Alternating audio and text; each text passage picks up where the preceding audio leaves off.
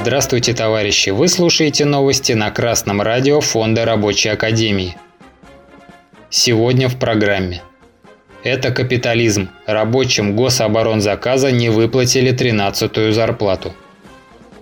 15 января на портале Change.org появилась петиция с требованием выплатить ежегодную 13-ю зарплату рабочим Воткинского завода. Приводим ее полный текст. В конце 2023 года работники Воткинского оборонного завода не получили традиционную годовую премию. Мы, рабочие предприятия, считаем это несправедливым. Весь 2023 год мы работали в три смены, выходили в выходные и праздничные дни.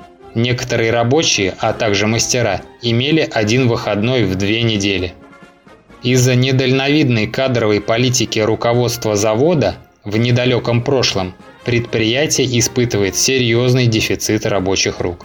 Это создает усиленную нагрузку на тех работников, что сейчас вносят значимый вклад в суверенитет Родины и на нужды фронта.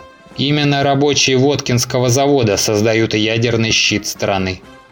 Решение руководства о лишении нас ежегодной премии – обесценивание нашего труда, наших усилий. Решение руководства Воткинского завода о невыплате премий, как и его кадровая политика, подрыв обороноспособности страны. Но петиции на портале Change.org дело не решишь.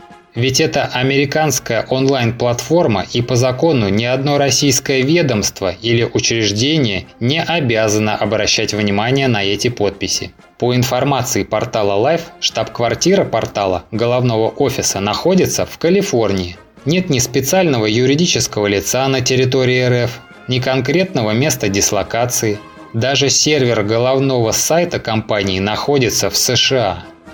Не будьте наивными. Подписывая петицию на этом портале, вы можете добиться только раскрытия вашей личной информации американским фашистам, рабочим гособоронзаказа страны, ведущей антифашистскую специальную военную операцию на Украине, это делать ни к чему.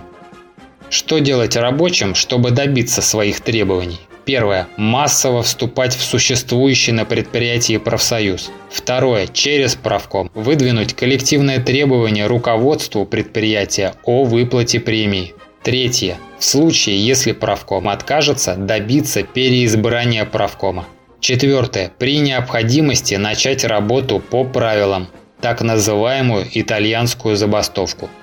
Если за интересы рабочих гособоронзаказа не борются выбранные в правком представители работников, зачем они нужны?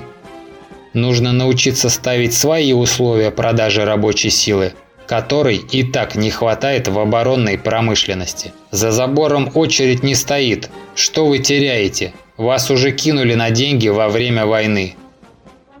А с вами был Артеменков Дмитрий с коммунистическим приветом из города Загорск Московской области.